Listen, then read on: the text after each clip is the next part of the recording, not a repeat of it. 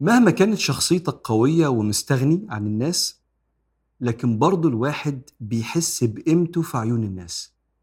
عشان كده ربنا سبحانه وتعالى قال لك: وإذا حييتم بتحية فحيوا بأحسن منها أو ردوها.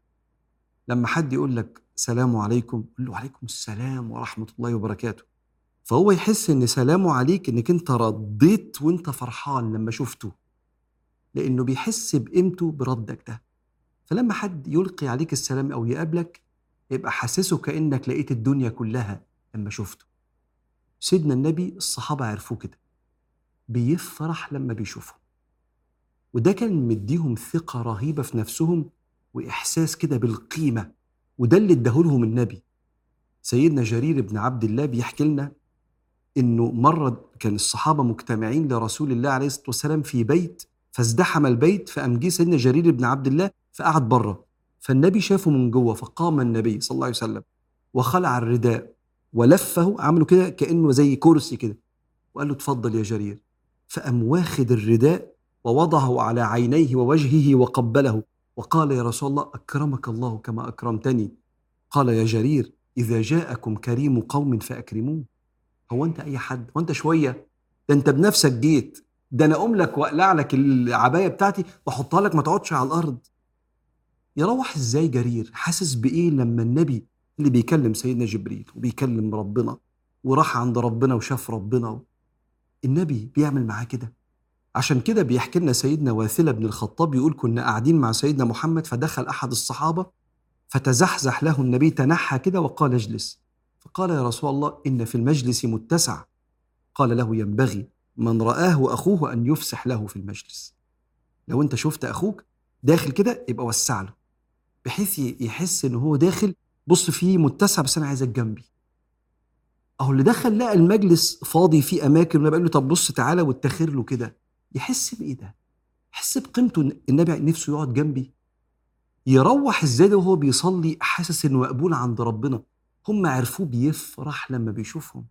عشان كده يحكي لنا سيدنا صفوان بن عسال المرادي، يقول: كنا قاعدين مع النبي عليه الصلاة والسلام، فدخل أعرابي أول مرة يجي الجامع، فقال: يا محمد، بصوت جهوري كده. الصحابة مش متعودين يعلوا صوتهم في المسجد، وعارفين لا ترفعوا أصواتكم فوق صوت النبي، عارفين الأدب دي. ده جاي أول مرة يجي، يا محمد.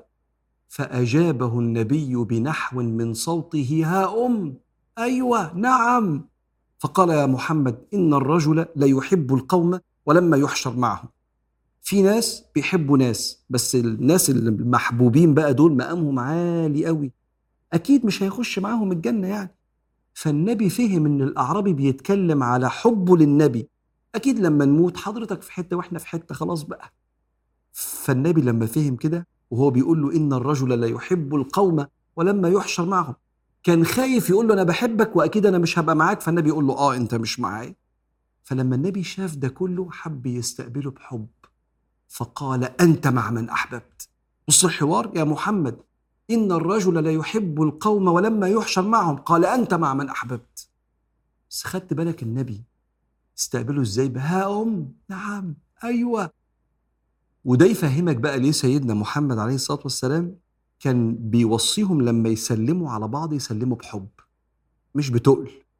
كان يقول كده: إذا التقى المؤمنان فتصافحا نزلت عليهما 100 رحمة، 90 على أكثرهما بشاشة وإقبالا على صاحبه. لما أنا وأنت نسلم على بعض وأبقى أنا عامل فيها التقيل اللي هو بالي مشغول بقى بحاجتي، فبقولك إزيك، وأنت تعمل زي ما النبي كان بيعمل مع الصحابة، تقول لي: وحشتني يا ابني، أنت فين يا ابني، صباح الفل والعسل عليك. أنا ينزل علي 10 رحمات عشان أنا عايش في دور المشغول عنك، وأنت مركز إنك تفرحني. أنا قابلتك فأنا فرحان، أنت بتقول لي كده. أنا شفتك النهاردة فده يوم حلو قوي، فربنا يرحمك 90 رحمة عشان أنت كنت بتفرح بلقائي. اتعلمتها من مين؟ من سيدنا محمد. هم بقى شافوا ده، عرفوه بيفرح باللقاء، بيحسسهم بالتقدير، فأحبوه.